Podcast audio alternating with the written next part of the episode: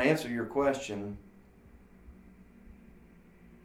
what did I, I, I would, I, the question was like, how would you define it? how would I define it? Yeah. Okay, so I would define it basically, as I was trying to state there, probably not so eloquently, is that it's a it's a group of Greek students at the University of Alabama, which I believe our Greek community is probably one of the largest, if not the largest, in the United States.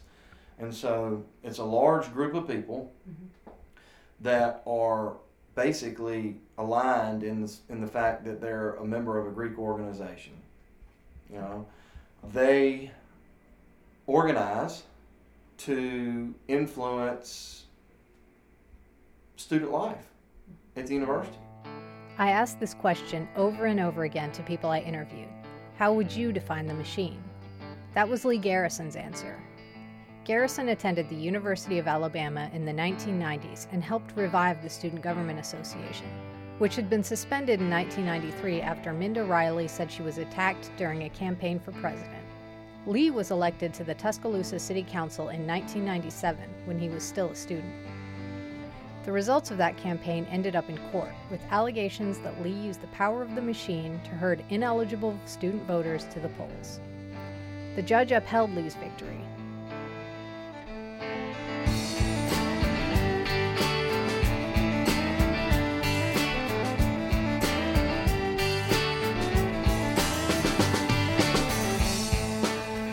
In Lee's opinion, the machine is just another special interest group, nothing nefarious or sneaky.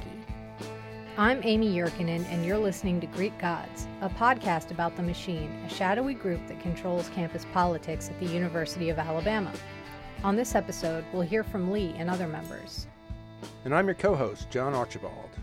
I'm a columnist at AL.com and Reckon. Here's my definition of the machine it's an elite group of elite people who have controlled student life on and off campus for more than a century, that has groomed students for success in the real world, for success in politics, and for generations of win at all costs deceit. Another definition comes from Keely Mallory. She resigned from the Elections Board in 2017. After my time on the elections board, I can say with absolute certainty that the machine is a thing. How I would describe them is basically their main purpose is to keep the the Greek system kind of at the forefront of politics or policy on campus. And in and of that that definition, that's not necessarily wrong. The problem with the machine comes is the secrecy, the fact that they don't want to say they are a group. They won't register like all the other student groups on campus who do have a specific ad- agenda. They stay hidden and they let a lot of different factors influence it, but a lot of their behavior and practices are deemed illegal, as we've seen seen this past election especially, but I would say they're just a group that tends to think they're above the rules and will do whatever they can to get their candidate in office. a coercive and oppressive organization designed to be a voting bloc. However, its tactics and the way that they treat its members, that's not simply a voting bloc. When you have people in sororities, you have to verify your voting after you submit it. You know, that's pressuring people to vote. That's offering gift cards or cases of beer or free whatever to your members after they vote. That's not fair and that's not that's not just a voting block. There's so much more to it to that. In the first episode, we met two young women vying to become SGA president at the University of Alabama. The third candidate, Price McGiffert, said in a public debate he was not supported by any certain organization at the University of Alabama when asked whether he was backed by the machine. For a long time, it wasn't necessarily clear the machine was even a thing. Reporters at the Crimson White had been trying to expose it as a political force since the 1930s, but members refused to acknowledge its existence. That's changed in recent years. A 1992 expose in Esquire named Theta Nu Epsilon the most powerful fraternity in America. More and more students now acknowledge the presence of a Greek led voting bloc, though they disagree on its virtues. Here's Steve Flowers, a former state representative and political columnist who attended the University of Alabama in the late 60s and early 70s.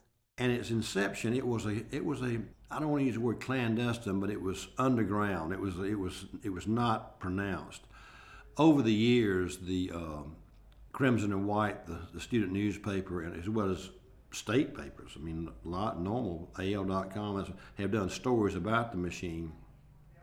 So it's really no more than just a political party now. I mean, it's been exposed so much, there's no privacy to it. it, it, it there were still some clandestine meetings.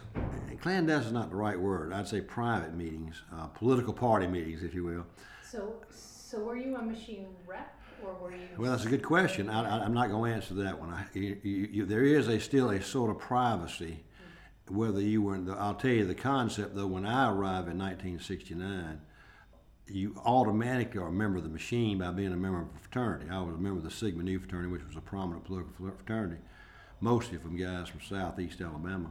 But uh, machine would would obviously observe someone who had been involved in politics, who had a possible political career, not only on campus but in the future. And there were two representatives from each machine house, and that may still be the way it works. Theta Nu Epsilon is the name of the fraternity, and so you those two members would go what they call going downstairs, and they would meet in the basement of a fraternity house, and they'd have a big board, and they would pick every race in the SGA offices, and they'd pick one candidate. Theta Nu Epsilon emerged around the same time as other secret societies, such as Skull and Bones at Yale.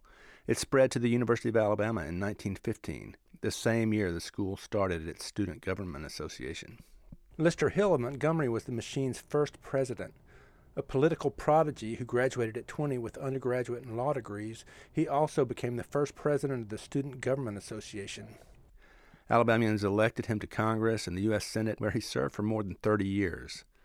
To its supporters, the machine serves as a proving ground for political talent. Opponents say it teaches student politicians how to cheat, lessons they take into the real world of Alabama politics. Lee Garrison moved from student politics to professional politics in his senior year of college. His story picks up where the last one left off.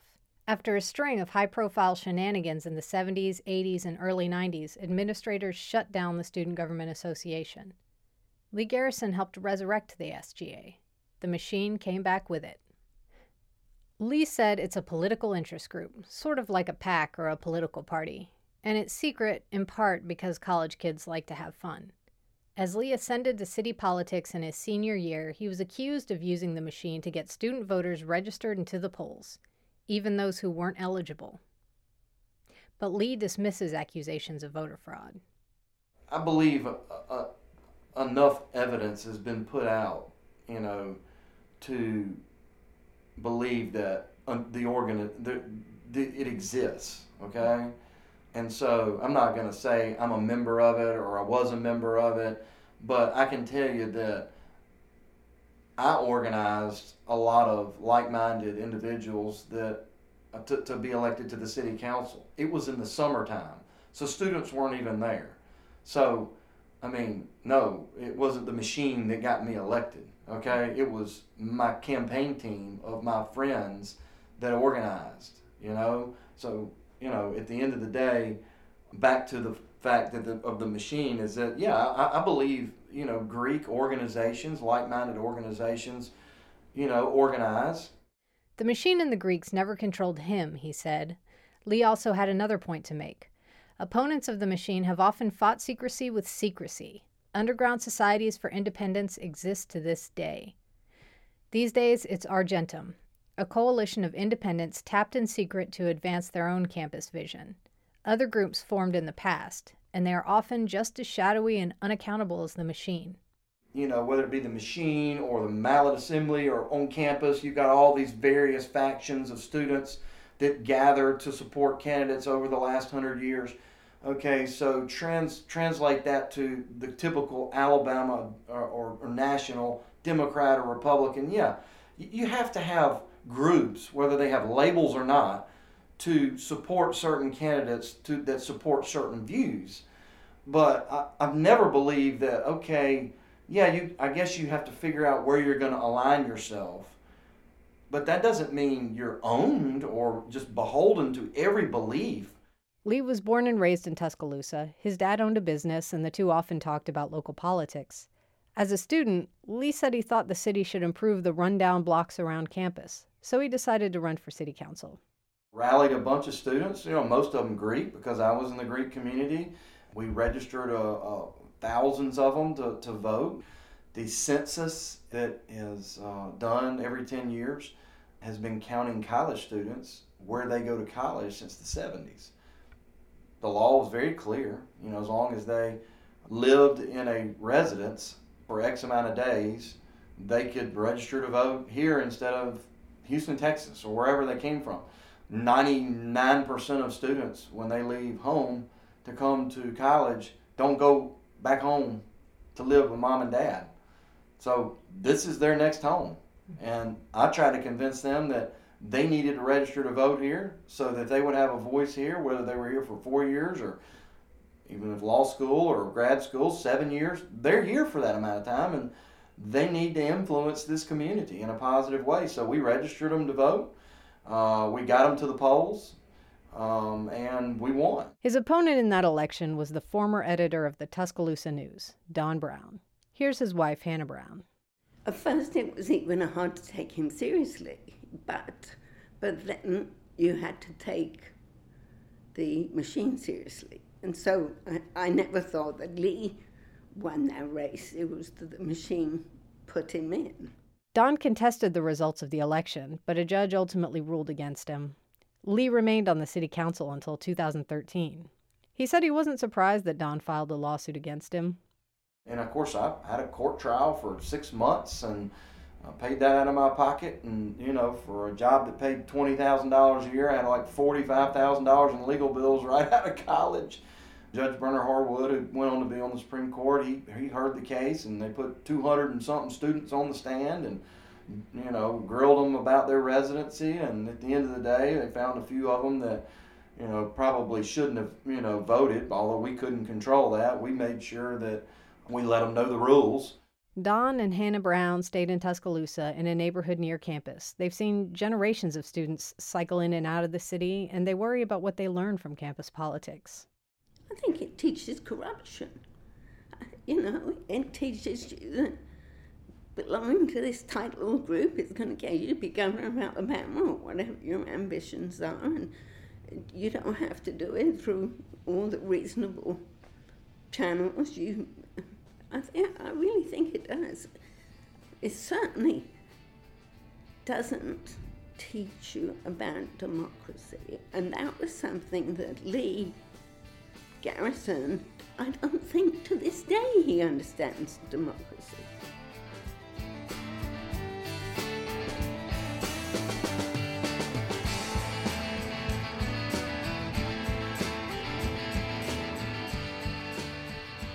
the machine quickly returned to dominance. By the early 2000s, the system had a vice grip on student elections. Emmeline Vicky started school in 2003 and joined a sorority. She became president of her pledge class, but soon after, she launched a campaign for student senate against the wishes of her house's machine rep. The machine retaliated. According to Emmeline, they told her sorority sisters to freeze her out. Then she started receiving threats. Yeah, I mean that was the one of the hardest parts. I think was you know being told that the machine rep had a meeting with my pledge class without me there, and her telling my pledge class that it's in their best interest to not interact with me, not associate with me, not speak to me. And I mean, some of these people, like Lindsay Raw, one of my pledge sisters, I grew up with, you know, from the time I was in like first grade. And so, of course, she was like, this is crazy. No one's going to abide by that. But I mean, a lot of people did. And, you know, as like a little 18 year old, you know, approval of others, particularly people who you thought your friends, is su- such an important thing that, you know, that was a pretty big blow. You know, it, it, it hurt without question. But I think the other aspect of it was a little a bit scarier, which was, you know, the threats, like the phone calls at night, you may have read that article. Yeah. You don't want to F with us, you know, getting phone calls like that and then having my car blocked in when I, you know, drove around campus and parked it for a minute. You know, things like that were a bit more scary. Emmeline transferred to Duke after her freshman year. Her campaign manager, Emily Lumpkin, stayed another year, but it was hard. During that time, she told her story to a reporter at the student newspaper. I remember being out there campaigning and this article coming out and and everybody sort of campaigns in the same area and so all the machine candidates were out there and I mean it was exciting but it was also tense and there's a history of of violence and aggression with the machine and so you just never know what somebody's willing to do or capable of. So I remember being kind of like simultaneously excited and afraid. You know, I said earlier that once it started, it never really stopped. Even if it was just in my mind, it never stopped because I became paranoid. But it didn't. And I realized that, you know, I had other things that I was going to do with my life and staying at the University of Alabama where I couldn't really continue to just be who I who I was and grow and, you know, become a better leader and just feel confident in who I was. You know, I needed to go. The experiences we have as teenagers and young adults often shape the people we become. This is more than just kid stuff. Both Emily and Emmeline realized the machine enforced strict codes of exclusion based on race and wealth, which damaged plenty of students who never received a single threat. Emmeline lost her taste for politics soon after she left Alabama.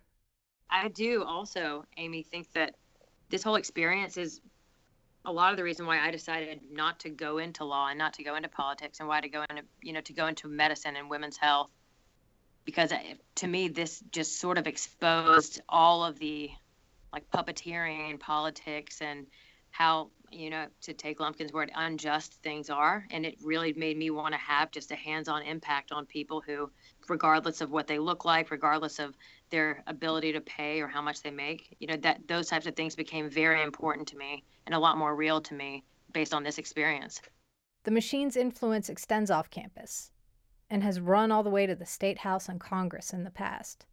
And nowhere is that clearer than in Tuscaloosa politics. My name's Kelly Horwitz, and from 2009 to 2013, I was a member of the Tuscaloosa City Board of Education for District 4. In 2013, Lee Garrison announced a run for the Tuscaloosa City School Board.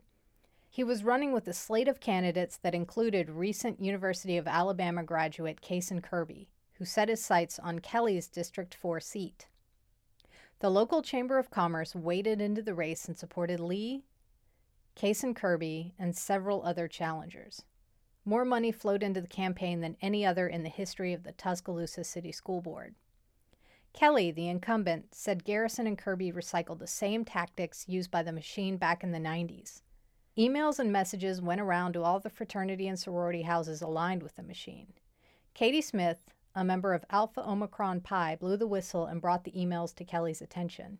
Cason Kirby did not respond to requests for comment. You need to go and vote for Cason Kirby and Lee Garrison. You need to get an I voted sticker. You need to come back and put it on this sheet next to your name so that I know that you voted. And when you do, you'll get a wristband that allows you to go to these two local bars for free drinks. Katie just saw that as completely improper, um, as well as the sorority houses had signs out for Cason Kirby, which uh, apparently was contrary to the university's own rules about political campaigning. Lee Garrison had a different take on the campaign. Students who reside in Tuscaloosa should be eligible to vote in its elections. Of course, we organized, and I organized as many Greeks, even though I was almost 20 years out of school. I tried to go by and knocked on sorority doors, and guess what? My opponent did too. And that's what doesn't get told in a lot of these stories is that Cason Kirby's opponent and my opponent campaigned at the sorority houses and the fraternity houses as well. We saw them in there. So at the end of the day, don't be a hypocrite. I mean, we were all trying to get as many votes as we could to win the race. Blocking students from voting is no better than blocking any other group of people, he said students, as long as they're registered 30 days, 10 days before the election and have lived where they're living at least 30 days, are legally uh, able to vote. And so, you know, at the end of the day, don't disenfranchise a voter. You're violating their civil rights. Now it's being flipped on you. You're the one doing wrong. Horwitz said 11 student voters registered at the same address.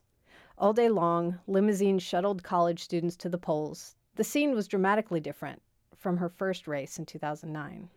There was young one young woman who showed up, went up to sign in, and you apparently read the paperwork that goes along with what's entailed with the provisional ballot and all the legalities, etc.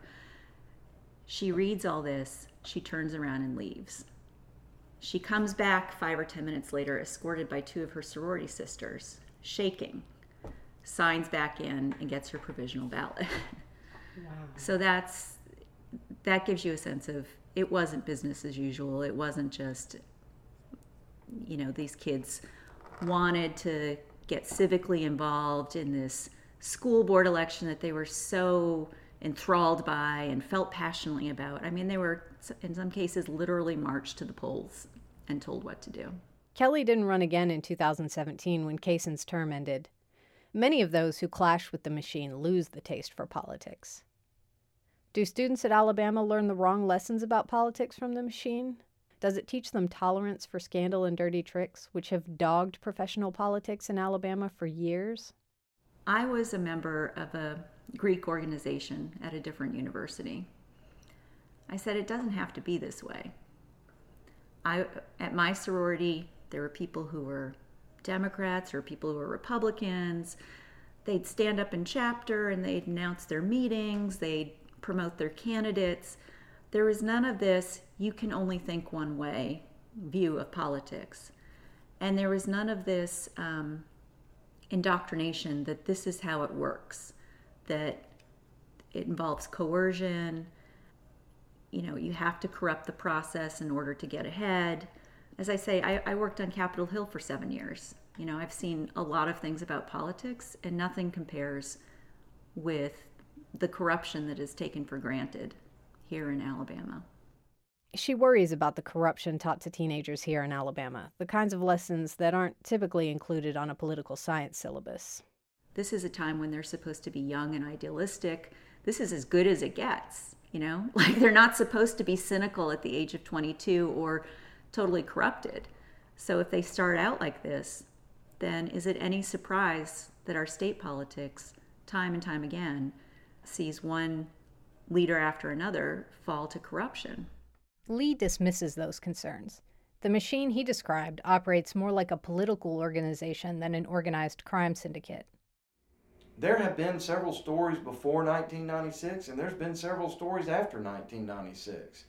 And I'm not saying that they didn't happen. I don't know. But all I know, I didn't see it happen, and, and if it, whatever, if it did happen, it's not right. Students learn from the machine, Lee said, but it's not dirty tricks and coercion. They just figure out the best way to run a competitive campaign.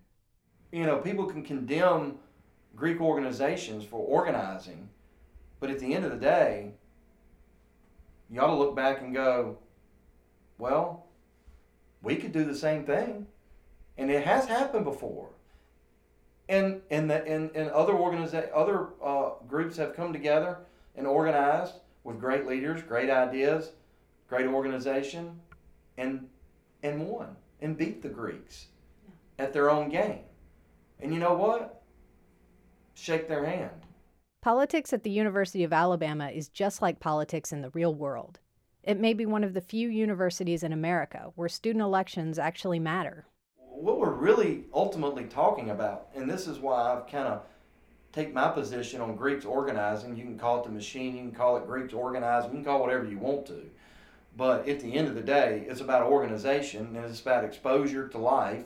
In real life, you can learn what real life politics is by being at the University of Alabama and being involved in politics on campus at the University of Alabama. That's real life. The training ground that that creates, hopefully more positive than negative, but at least it's real. Real politics in the real world sometimes gets ugly, and it does at Alabama too. Students are coming, they want to get an education, they want to meet people, uh, they want to build relationships, and you know, teaching them what it's like in real life about politics and getting organized, which frankly, the Greek organization, whether you want to call it the machine, whatever, it doesn't. It gives them, it lays it out there in real life instead of a fantasy world. And hopefully everybody's respectful, but I mean, the real world is rough, especially the real world of politics is rough. And the real world of business is rough. And the real world of marriage is not, it's tough. I mean, it's life. And so I think, frankly, throwing at 20, 18 years old, I want to go somewhere where and throw me in the briar patch. The briar patch doesn't agree with all students. Alex Smith joined a sorority her freshman year and promptly started leveraging that into a campaign for SGA Senate. At first, her experience with the machine seemed innocent. Once I expressed my interest in running for the Senate seat, I gave uh, my rep, my House representative reached out to me, um, and she was like, you know, what are you thinking you're wanting to do? Do you want to pursue a Senate seat? Do you want to apply for a committee? What's your next step? I was like, you know, I'm really interested in running for Senate. I loved getting to do legislation in first year council, and she was like, okay, give me your resume. I'm going to submit it and see what happens. Let's see if you get backed. She did get backed and rode the support to victory in an easy campaign you know, official campaigning began, and I was just told to make a Facebook page. You know, I expressed, you know, should I be going out speaking to students? What should my platform be? Which is kind of very, you know, pick pick some pick three topics that you're kind of passionate about. Um, they were just very surface level. Honestly, it wasn't too anything too in depth. So I did that, made my Facebook page, and had a little graphic and things like that, but didn't do any serious campaigning. And so election day rolls around, and the day afterwards, we get our results back, and I had gotten one of the Senate seats for College of Arts and Sciences. And so there I was. I was just in Senate after that. Earlier this year, someone leaked a copy of the Machine Constitution. It's impossible to verify its authenticity beyond doubt, but it lays out how the system works. Representatives pledge an oath of secrecy. Breaking it can result in expulsion from the group. One of the officers, the Guardian, polices the group for leaks and breaches of secrecy. The president is called brother or sister Nux. They also have a designated role called the propagandist, in charge of internal and external messaging. Violating the secrets of the group can result in fines against member houses, exclusion from student government offices, or suspension. Membership has fluctuated over time as sororities and fraternities come and go. My understanding is that all the sororities on campus, aside from NPHC, are members. Now, for the fraternities, there's a couple such as ATO and SigEp that are not members, and I think there's a couple of others that are not members as well. Um, so don't know all of them off the top of my head, but I know not every single house on campus is a part of it. Throughout the campaign, Alex kept in touch with the machine reps from her house. Reps meet to hash out which candidates get backed for office. So each house in the machine has two representatives, and there's a a junior rep and a senior rep. So it skips two classes, but you basically the senior rep in your house is the one that's kind of over everything, and that's who you go through to submit your applications or to throw your name in to see if you can get the machine backing. Alex said she soon faced pressure to fall in line and support fellow Greeks, even at the expense of independent friends who marched with her in the band most of the time, I know when, whenever I got my orders, so to speak, my rep would always send me screenshots of like the email. She would just cut out, you know, the, t- the to and from and just put, you know, resolution seven, vote no, or resolution eight, vote yes type thing. So, gotcha. yeah, there's definitely a lot of communication. Alex eventually broke the cardinal rule of the machine. She spoke about it. In an editorial in the Crimson White, she renounced their support. Because houses face serious repercussions for leaking information about the machine, she got shunned by some of her former sorority sisters. Definitely the breaking point was when a piece of legislation was proposed, kind of from the independent side, to bring the machine above ground. And I guess I was just kind of at that point of why is this thing, you know, why isn't it legitimate? You know, why for 100 years has it been? And I don't, I don't necessarily think the secrecy is the bad part of it as much as the tactics that they use. You know, the way I was spoken to and the way I was treated, you know, being told to fall in line that I could freely express how I was feeling or my concerns or support who I just wanted to support because I thought they were the best candidate. So it's things like that, you know, I just saw the injustices that were happening around me. And that was that that meeting was when I wanted to raise my hand in favor of the piece of legislation, and the Speaker of the Senate refused to call on me, but he called on everyone else in the room. And so I was like, okay, well, if I can't say my piece at the Senate meeting, I'm just going to write an article about it. And so that's what I did. Lee Garrison said the secrecy is important and fun for students. It's like a secret ballot that protects machine reps when they make unpopular decisions about who should run for president. Well, Jim over here at the Deke House did, and Joe over here at the Phi Gam House did, and Jane over here at the K. So where I'm going with that is, is because the decision's made in secret, just like we make our decisions in for, for office in, on a secret ballot. I think this is the same reason. Retribution. I don't like you anymore because you didn't support my person. I'm not going to do business with you anymore because you didn't support my candidate. We're not going to be friends anymore. Hopefully, it doesn't get to we're not going to stay married anymore. you know, you didn't vote for this candidate, did you? I mean, seriously, that's a little too far, obviously, with marriage. But but for the friendships, and I'm not going to do business with you. I mean, I don't tell people who I vote for for president of the United States. I don't tell people. I mean, sometimes I I'll, I'll come out and support candidates, you know, that I believe in. Thanks for listening to Greek Gods. It's produced by Amy Yurkanin and co-hosted by John Archibald for Reckon. Our theme song is Where the Cottonmouths Hung by the Delicate Cutters. The logo was designed by Robin Hammondtree. You can find all four episodes and other material on iTunes, Google Play, and at al.com slash Reckon. If you like this podcast, you can follow Reckon on Facebook, Instagram, and Twitter, and sign up for our weekly newsletter. In the next episode, we're going to talk about racism and whether you can beat the machine without becoming the machine. Who wants to be the king of an evil country? Stay tuned.